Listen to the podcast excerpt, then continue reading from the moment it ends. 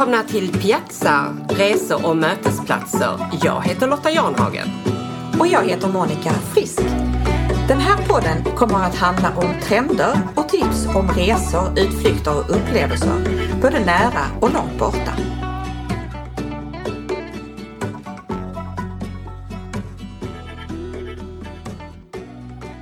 Hej och välkomna till ett nytt program av Piazza-podden, avsnitt nummer fyra. Hej hej! Lotta, idag kommer vi inte att prata så mycket om trender. Men jag tänkte, hur har du känt av covid-19 situationen nu när det gäller resande sedan vårt förra program? Ja, för mig har det ju fortfarande betytt att jag inte kunnat besöka min sons familj i Norge sedan i februari. Och de har inte heller kunnat komma hit för det gäller karantän. Så det känns tråkigt att inte kunna få följa då små och mindre barnbarns utveckling i det verkliga livet. För det är ju inte samma sak med digital, digitala medier. Nej, verkligen inte. I Danmark har jag varit däremot och det kommer ni att få höra i det här programmet. Hur har det påverkat dig Monica? Jag hade ju inte träffat min yngsta dotter sedan i december förra året eftersom hon bor i London och där har det ju varit lockdown och starka reserestriktioner fram till för ungefär tre veckor sedan.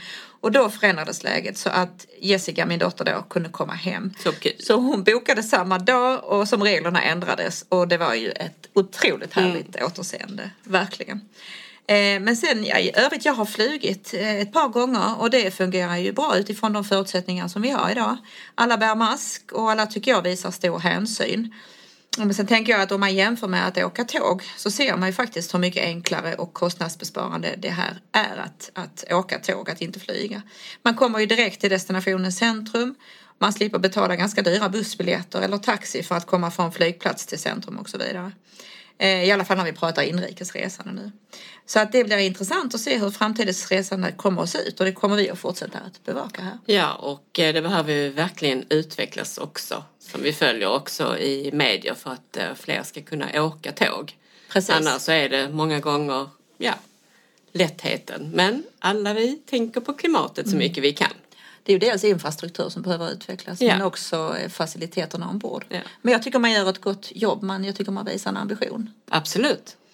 Och nu tänkte jag att jag ska göra en kort recap av allt som vi pratade om i förra avsnittet och det var ju en lång rad härliga upplevelser Lotta. Mm, det det. Vi började ju i Malmö med tre dagars citysemester och första natten bodde vi på härliga Malmö Live. Och vi gjorde också ett besök på Ribbans kallbadhus och sen åt vi en jättegod lunch på fiskrestaurangen Söderholmens fisk i den nya saluhallen. Och vi såg en mycket intressant utställning med Hilma af Klint på Lilla Moderna som faktiskt fortfarande pågår. Vi åkte sightseeing med båten Rundan som tog oss runt Malmö och på kvällen åt vi en jättegod middag på restaurang Epicuré som ligger mitt i stan vid Gustav Adolfs torg. Och den restaurangen kan vi verkligen rekommendera. Härlig pasta. Eh, och dag två åkte vi till Limhamn och bodde där på Havshotellet. Och den sista dagen cyklade vi i Malmö och avslutade med en god lunch på Slottsträdgårdens café i Kungsparken. Ja det var jättetrevligt. Verkligen. trevligt. Ja. Härliga dagar. Så, sommar i Malmö, det kan man verkligen ha. Vi berättade också om Norrvikens trädgårdar som har gått igenom en fantastisk utveckling med intressanta utställningar, trädgårdsupplevelser och mycket god mat. Och då besökte vi också Birgit Nilsson museet som vi verkligen vill rekommendera att besöka. Men nu blir det till nästa säsong för de har stängt nu. Monica, du berättade också om din härliga vandringsresa till Funäsdalen i Härjedalen. Precis. Mm. Ehm, Så gå in och lyssna på våra tidigare avsnitt. De finns både i era iPhones, på Podcaster eller om ni väljer att lyssna på Spotify. Ni hittar också inlägg om våra resor på Facebook och Instagram. Gå bara in på Piazzapodden. Precis. Och Lotta, nu har vi alltså fortsatt att besöka härliga Bjärehalvön. Ja, det har vi. Vi har varit på Torekov hotell. Och på deras hemsida så beskriver de sig så här. Torekov hotell är det lilla personliga hotellet med den goda maten, de sköna spaupplevelserna och den karga naturen runt knuten. Här får du tid och ro att njuta. Känner du igen dig i det Monica? Ja, det gör jag verkligen. Det var en skön hemmakänsla. Skön miljö på hotellet, trevlig service, mycket vacker vandring och mat med väldigt hög kvalitet tyckte jag. Det här var något utöver det vanliga Lotta. Och, eh, så vi ger en stor lov till deras köksmästare Oliver Nilsson. Han briljerar verkligen på alla sätt. Och det är också värt att nämna att här vill man alltså att det vegetariska på menyn ska vara det absolut bästa. Och det är ju inte ofta som man hör det, för här serveras ju såklart också både kött, fisk och skaldjur. Men för att nämna lite mer om hotellet, platschef där är Anna Lövenhjelm. Och hon har varit på Torekov eh, ja, på helger och semestrar sedan hon föddes. Och nu bor Anna permanent med sin familj här. Och för Anna är det viktigt att alla medarbetare ska känna sig som en familj och att gästerna verkligen är i fokus. Och i sommar så har hotellet haft 99 procents beläggning. Fantastiskt. Och det är, ja, oj, de, oj, oj. Det är väldigt ovanligt. Ja, det är, verkligen. Och de är jättetacksamma för detta under rådande omständigheter. Och naturligtvis har hotellets alla försiktighetsåtgärder gällande covid-19. En annan sak som är värt att nämna eh, det är att de har ett nytt bastuhus på innergården med tillhörande relaxavdelning. Och där hittade jag en favoritplats. Mm, en liggande, vaggande skinnstol med ljuv musik. Det tror jag faktiskt att du också gjorde Monica. Ja, det kan jag verkligen eh, berätta. Och jag somnade mycket gott där. Det var verkligen härligt. Och sen är det också en magnifik utsikt från relaxavdelningen. Det finns också en rätt så stor utomhuspool där man mycket väl kan simma och det uppskattar jag. Den har blivit populär även på vintern även om temperaturen kan gå ner till 7 grader. Här kan vi prata om en nygammal trend för det sägs att det kalla badet sätter igång förbränning. Så har du såklart bastuhuset och två varma japanska utomhusbad att tillgå efteråt. Och på hotellet finns också inomhusbadavdelning med behandlingar och en varm mindre pool. Och så finns det massagepooler. Hotellet har byggt en ny loungeplats som är som gjord för att eh, ta en plats med en bok ibland eller kanske slappna av med trevligt sällskap. Det är precis i anslutning till bistron med utsikt över innergården. Du och jag Monica, vi var också ute och vandrade ett antal timmar i den vackra naturen innan vi checkade in på hotellet. Och det är ett bra tips. Ja precis, vi gick från hotellet laddade med lite god mat i ryggsäcken och så vandrar vi ner till kuststräckan som tar dig då hela vägen till Hovshalla om man vill gå så långt. Och det var jättemysigt. Vi stannade mm. längs stranden där och, och plockade upp vår mat och dryck och, eh, och sen så tog vi oss tillbaka till hotellet. Jag tyckte det var precis lagom, ja. enkelt att hitta och eh, skönt och väldigt vackert såklart. Och som vanligt när man vandrar så stöter man alltid på folk och hejar och precis. säger några ord. Ja. ja, det var jättetrevligt och så gick vi längs eh, golfbanan tillbaka. Mm. Också härligt.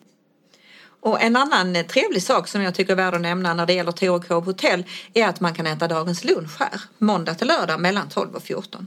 Och då kan man välja mellan vegetariskt fisk eller kött och man har möjlighet till takeaway också. Och sen tyckte jag det var härligt att höra när Anna berättade om att man kommer ha julfirande med jultallrik till lunch och asiatiskt julbord på kvällen nu till jul. Och eh, förmodligen också lite glöggvandring och kanske lite musik till kvällen. De håller ju på att planera detta här så att man får hålla utkik i, på deras hemsida och i sociala medier.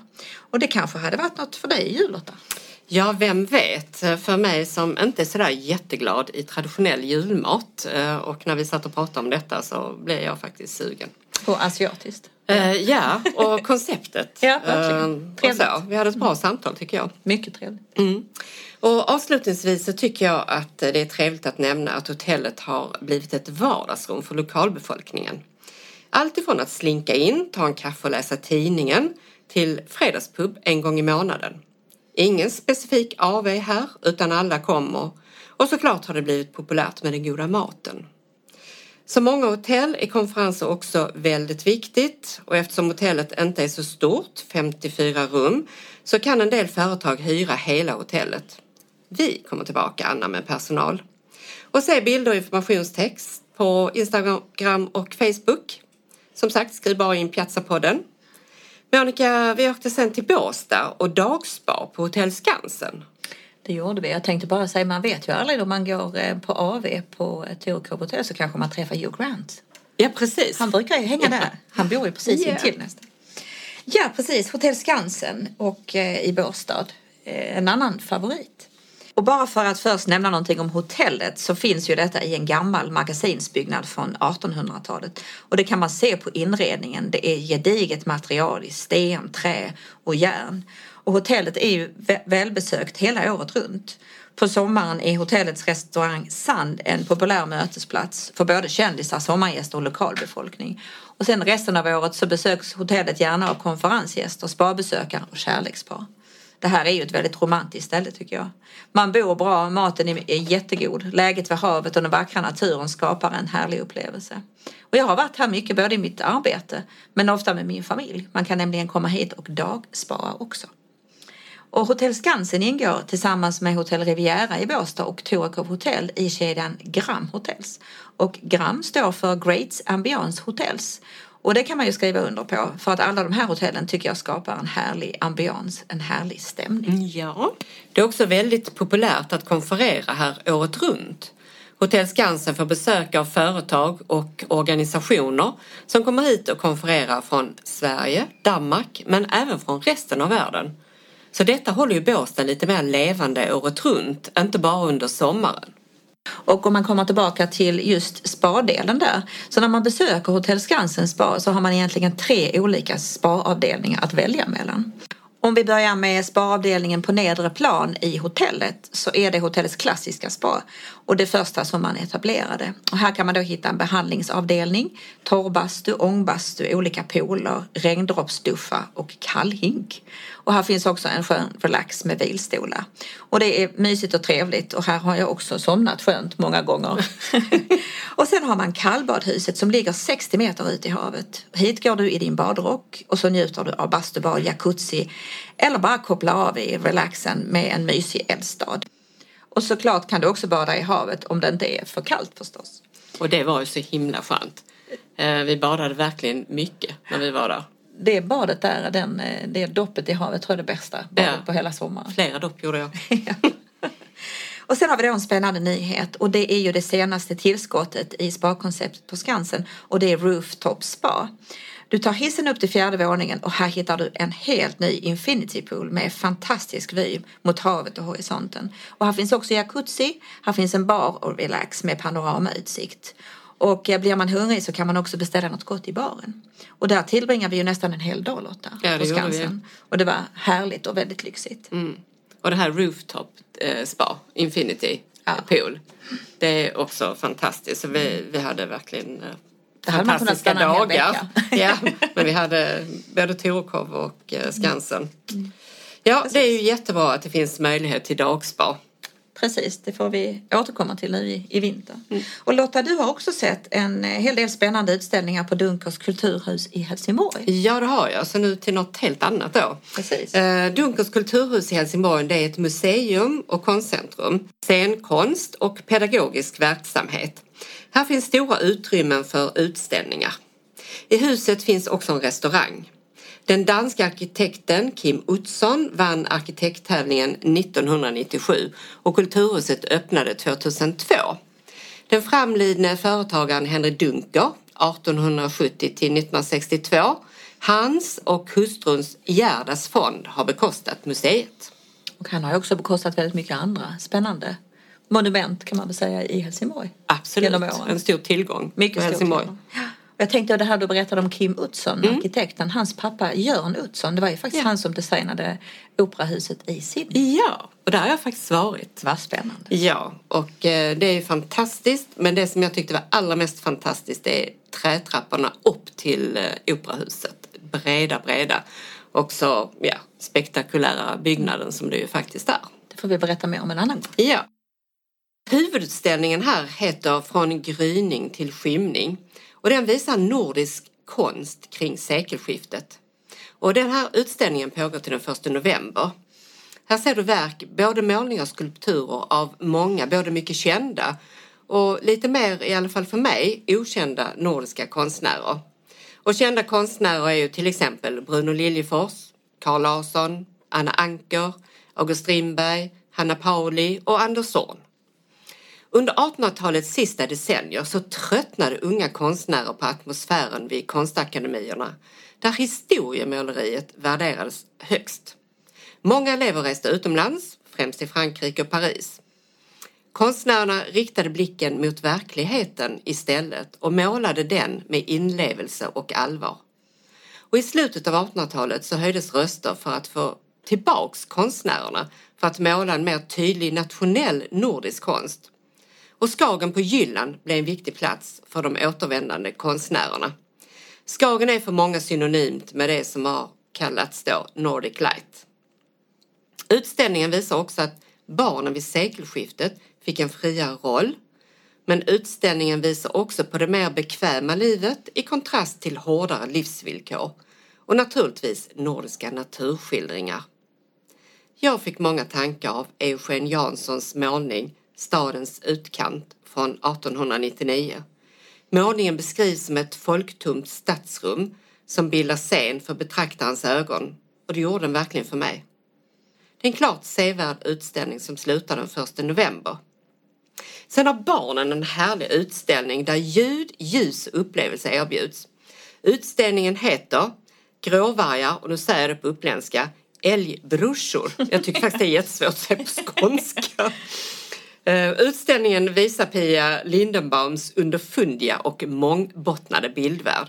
Det är en filosofisk utställning som ställer frågor och här trivs barnen och också jag. Utställningen pågår till den 10 januari 2021. Så beger vi oss ner på entréplan och där visas två mindre utställningar. Här visas ett urval av konst och föremål som har samlats in de senaste fem åren. Och utställningen var till den 25 oktober. Det som visas har valts ut av personal från stadens museer som arbetar med samlingar eller med utställningar på Dunkers kulturhus.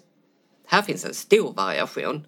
Ett ståtligt porträtt av Isabel von Dardel från 1910, året då Isabel gifte sig och kom att bo i Villa Talassa i Helsingborg. Jag får veta att Isabel var en modern kvinna som skulpterade möbler i trä och att hon var intresserad bilist som körde i sin bil en elegant Pontiac. Här finns också dagböcker, kedjebrev, idolbilder av 40 och 50-talets stjärnor, skyltar och maskiner. Ja, det var kul. Låter intressant. Ja, det var riktigt kul. Mm. Och sen i anslutning till den här utställningen då, som heter Personligt så finns något helt annat. Här får du uppleva konstverk på flera olika plan via tekniken AR. Du får som betraktare det verkliga och det digitala på samma gång. Du skannar en QR-kod med din mobilkamera och så laddar du ner iJack-appen och ser hur konstverken kommer till liv genom din mobil. Och den utställningen slutar den 11 oktober. Så jag tycker att det verkligen är värt ett besök att gå till Dunkers kulturhus för här är utställningar som tilltalar alla. Ja, verkligen. Jag tänkte på det här som du berättade om eh, AR. Det är mm. det här som står för augmented reality, ja. förstärkt verklighet. Ja. Och det kommer ju mycket mer i, eh, i många sammanhang, både utställningar och på attraktioner ja. så, runt omkring i världen. Precis, det, det blir naturligt. Mm. Um, Monica, vi har också varit på dagsutflykt i Kullabygden här i nordvästra Skåne. Precis, vi gjorde en liten höstrunda eh, och besökte fantastiska vikentomater som ligger utanför den lilla mysiga byn Viken då i nordvästra Skåne utanför Helsingborg. Och om man ska berätta lite grann om Viken Tomaters historia så startade det 1964 av Gunnel och Kjell Olofsson. Och från början odlades det grönsaker på friland och tomater i växthus. Sonen Mats utbildade sig till trädgårdsmästare och trädgårdsförman innan han sen kom tillbaka för att arbeta i företaget. Och 1996 tog han då över ansvaret för sina föräldrar och sen satte han igång eh, utvecklingen av just tomatodlingen. Och Mats har en riktig passion för tomater och en stor nyfikenhet på variation i färg, form och smak. Och det är just det som har drivit utvecklingen framåt. Under 2016 till exempel hade man 101 olika sorter i utbudet eh, med flera sorters små specialtomater och idag 2020 har man också omkring 100 eh, tomater i sortimentet. Allt från pyttesmå till stora bifftomater. Och jag tycker alltså det är så vackert och bara gå omkring där och titta på alla dessa olika färger och ja, storlekar. Och former och storlekar. Ja. Och bifftomaterna som var skiftade i, nästan i svart och rött. Ja. De la jag i en gul skål hemma. Ja. Det var ett det riktigt, ja, verkligen ett mm. konstverk. Alltså.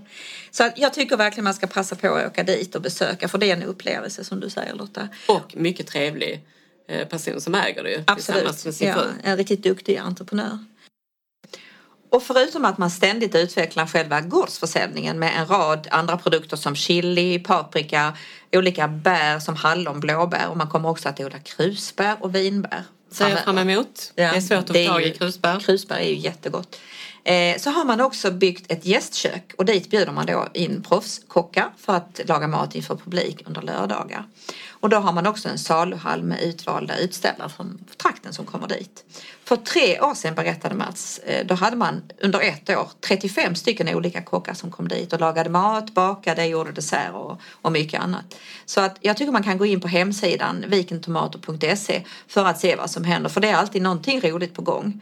Och en annan rolig sak var för en tid sedan hade Mats besök av den kände kocken Paul Svensson. Och Paul han blev så förtjust i en speciell gul tomat som istället då för att, eh, som från början hade ett nummer, så fick den här tomaten heta Helge. För, därför att Pauls mellannamn är nämligen Helge. Och eh, jag måste också berätta att man varje vecka skördar 6 ton tomater och allting packas manuellt alla tomater kontrolleras. Och de tomater som inte håller perfekt kvalitet går till Sorunda Grossist i Stockholm. Och Sorunda har 3500 kunder i Stockholmsområdet. Så man försöker verkligen att nå ut brett och på alla kreativa sätt eh, få sålt sina produkter. Mm. Och eh, omsorg, hållbarhet och kvalitet tycker jag kännetecknar denna verksamhet från A till Ö. Så gå in på hemsidan och kolla. Ja, och Lotta älskar helgetomater. Ja, det gör du verkligen. Ja, de är speciella. Jag. Ja, de är verkligen speciella. Mycket speciell smak. Vi måste testa. Precis. Och sen åkte vi från eh, Vikentomater till Larsviken och det ligger bara några minuters bilväg däremellan. Och Larsviken är ett litet lantbruk som brukar cirka 90 hektar åkermark. Och allt som odlas och produceras här vill man ska ske så naturligt som möjligt och med minsta möjliga miljöpåverkan.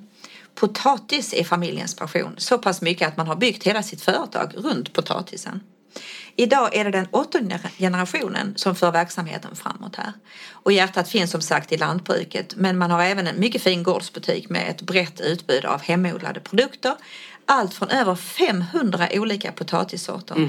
till lokalproducerat kött från gården. Det här finns potatis för allt. Precis, och de berättade för oss när vi var där att man eh, föder alltså korna med potatis och chips. Ja. Så det är fredagsmys hela veckan kan ja. man säga. Och eh, de här chipsen då kallas ju då för Larssons chips. Och man har hittat ett hållbart sätt att tillverka dem. Man låter helt enkelt chipsen ligga lite längre i fritösen och därför behöver man inte värma upp oljan så högt som vid annan chipstillverkning. Detta gör i sin tur att man slipper det som kallas för transfetter för det är ju inte alls bra för oss att äta. Och det enda som man sen tillsätter är rapsolja från Österlen och lite salt. Chipseriet är det enda företag i Sverige som kan följa hela produktionskedjan från sättning av potatis till fritering och paketering.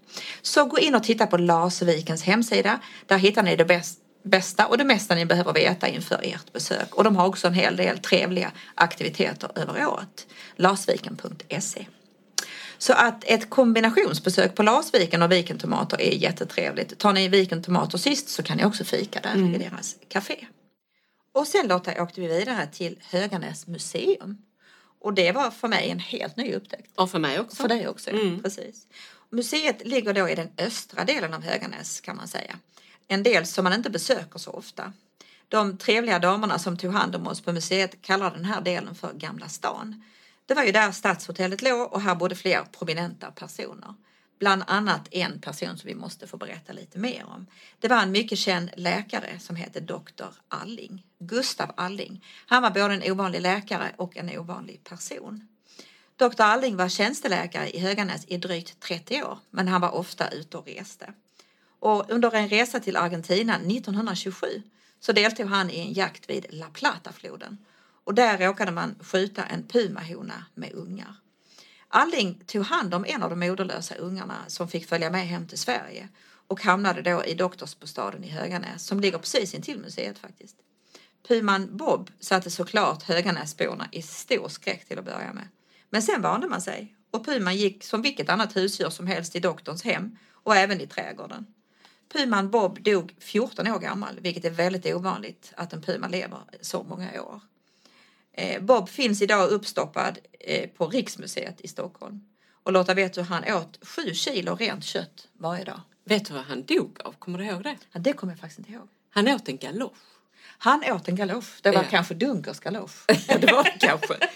Och eh, sånt här kan vi ju inte göra eh, längre, ha vilda djur eh, här På i Sverige. sättet. Nej, nej, det kan vi inte. Men jag kommer ihåg på 70-talet när jag var i Paris, inte så gammal, så var jag inne på en restaurang med en kompis som hette Le Jungle. Ja. Okej. Och när vi kom in där så var det papegojor och eh, när vi skulle äta så var det runt omkring oss i stora glasburar eh, tigrar och andra djur. Levande. Levande ja. Oj då. Och jag vet att jag satt där nog lite på spänn och åt eh, min middag där för de matade eh, de här djuren också medan vi var där. Jag tänkte, åh bara den inte slår med en tass på, på honom. Men det är ju helt Ingen- ingen oacceptabelt. precis. Nej, det är ju helt oacceptabelt. Men Idag. vi har ju inte det så Nej. eh, nu. Nej. Men det är en rätt så unik och häftig historia. Ja. Och på Höganäs museum kan man uppleva både hantverkshistoria, gedigna samlingar av keramikhistoria, allt från lerkärlsepoken, det är svårt att säga, på 1800-talet till mer sofistikerade keramikpjäser från sekelskiftet och framåt. Den kände keramikern Åke Holm har spelat en stor roll i museets historia. Och det ser man också när man tittar på alla hans samlingar här. När ni besöker museet så kan ni gärna ta med en fikakorg som ni kan njuta av i den fina utegården när ni har tagit er igenom både intressanta konstutställningar och utställningar som jag nämnde tidigare om keramikens historia. Och det var väldigt trevligt tyckte jag, den här uteplatsen. Ja, det var jättefint. Ja, med konstverk runt omkring en. sen- Riktigt trevligt. Precis, och sen fanns det ju då en annan del också som eh, var en del utav, eh, det var en trädgård som egentligen var eh, eh, arbetarnas bostäder, deras trädgård. Ja, som de också har byggt upp igen. Ja. Mm. Och det var också jättetrevligt tycker jag. Och sen fanns det ju också på andra våningen en gammal arbetarbostad som man då hade byggt upp igen. Och där fanns ju också en massa andra roliga minnen från historia, eh, alltså från Höganäs historia som jag tycker var också intressant att titta på. Vi har så många pärlor att, att besöka. Verkligen. Jag får inte glömma att nämna eh, saltklasserat som den här speciella tekniken eh, som har funnits i över 175 år. 1835 började man tillverka det och det var ju alltså leran som man då producerade eh, som var egentligen en biprodukt i gruvorna. Men eh, den blev efterhand då väldigt viktig som en biprodukt. Och eh, tekniken är ju det att man sätter in ett- stort antal föremål i en stor ugn och sen slänger man in salt vid ungefär 1200 grader. Och det som händer där när det oxideras gör att ytan blir extra hård. Så att det är ju det som är Höganäsprodukternas unika kvalitet. Att man har kunnat använda det både i industri men även till bruksföremål. Och här finns ju jättemånga fina föremål just från, eh, från början egentligen av historien. Så att ett besök på Höganäs museum det kan vi verkligen rekommendera. En lördag eftermiddag med fikakorg. Och kommer du ihåg också det var ett gruv, en gruvbio? Precis ja, Ja. I, i källaren. Ja. Precis, det ska vi också nämna. Ja, Gruv, alltså, gruvhistorien i Höganäs är ju viktig. Ja. Och där kan man också lära sig mer om det. Och så kan man avsluta med att se på en liten film där i biografen. Unikt. Mm. Och nu Lotta så har du faktiskt varit eh, utomlands. Ja. I Danmark. och mer, närmare bestämt på Louisiana konstmuseum. Ja, jag begav mig till Humlebäck på Nordsjälland.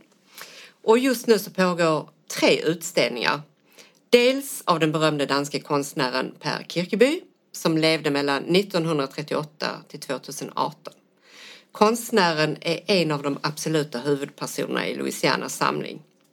Denna gång är det hans bronser som är i fokus och de kan ni se tillsammans med hans färgrika målningar. Per Kirkeby arbetade med myter, existens, skaparkraft, förlösning och uppgörelser. Naturligtvis är det klart sevärt och den utställningen pågår till den 6 december i år. Den japanske konstnären Tetsumi Kudo, det är en ny bekantskap för mig. Konstnären levde mellan 1935 och 1990 och det är hans verk från 1960 och 1970-talet som visas här och som är mycket aktuella teman för oss idag. Förorening, kultivering och ny ekologi. Så från att nästan ha varit glömd så är han nu högaktuell. Människan är ju bara en del i vår värld. Konstnären chockerar lite, överraskar och fascinerar och jag drar på smilbanden. Det här är en utställning som jag inte glömmer, den berör. Och utställningen var till den 10 januari 2021. Utställningen Fantastiska kvinnor visar 260 verk av 34 kvinnliga surrealister och det är en fantastisk utställning arrangerad av Schirmkunsthalle i Frankfurt i samarbete med Louisiana. Surrealismen förknippas ju mest med kända män som till exempel Dalí, Miró och Magritte. Och kvinnorna kom som alltid i skymundan. Men här får vi se dem som målare, tecknare, filmare, fotografer och skulptörer. Det är verk från USA, Mexiko och Europa. Konsten sätter igång din fantasi och verken känns också mycket aktuella. Och den kanske mest kända konstnärinnan för de flesta är Frida Kahlo. Men också Merit Oppenheim som har ett citat på Louisianas hemsida. Det är konstnärerna som drömmer för samhället. Här finns också nordiska konstnärinnor som Rita Kern Larsen, Greta Knutsson och Elsa Thoresen. Jag tycker att konst hjälper oss att bearbeta vår samtid och visar också på hur mycket positivt vi har åstadkommit och får oss att förstå att vi måste arbeta vidare och där konsten är ett annat sätt än vad vi får till oss tilldelat genom nyheter och kanske dokumentära program. I alla fall är det en annan upplevelse och uppvaknande eller konstaterande. Och den här utställningen varar till den 8 november 2020. Jag måste bara säga Lotta att, att som alltid så måste man planera en hel dag på Louisiana. Ja. För så mycket där finns att uppleva. Ja. Och en härlig lunch i restaurangen och bara sitta på en bänk och titta på utsikten över Öresund. Ja, hela trädgården är som de har ju. Ja, med alla dessa skulpturer och, och så vidare. Ja. Och det här som du nämner också med det konstnärliga uttrycket, Mm. hur viktigt det är och inte minst idag med Mm. Ja. kultur överhuvudtaget och att det konstnärliga uttrycket får stöd och, och så i vårt samhälle. Absolut. Viktigt. Jätteviktigt. Flagga upp för det. Mm. Jag kan också rekommendera er att se konstprogrammet eh, Kvinnors konst, historiens ekande tystnad som är en fransk eh, dokumentär på SVT Play. Nu Monica så är det slut för idag och vi är på väg ut till nya äventyr. Precis, det är vi verkligen. Och nu är hösten här med alla vackra färger och skön, hög luft. Så ta långa promenader och njut av eftertänksamhetens tid. Och som vanligt, you never know until you go. Hej hej!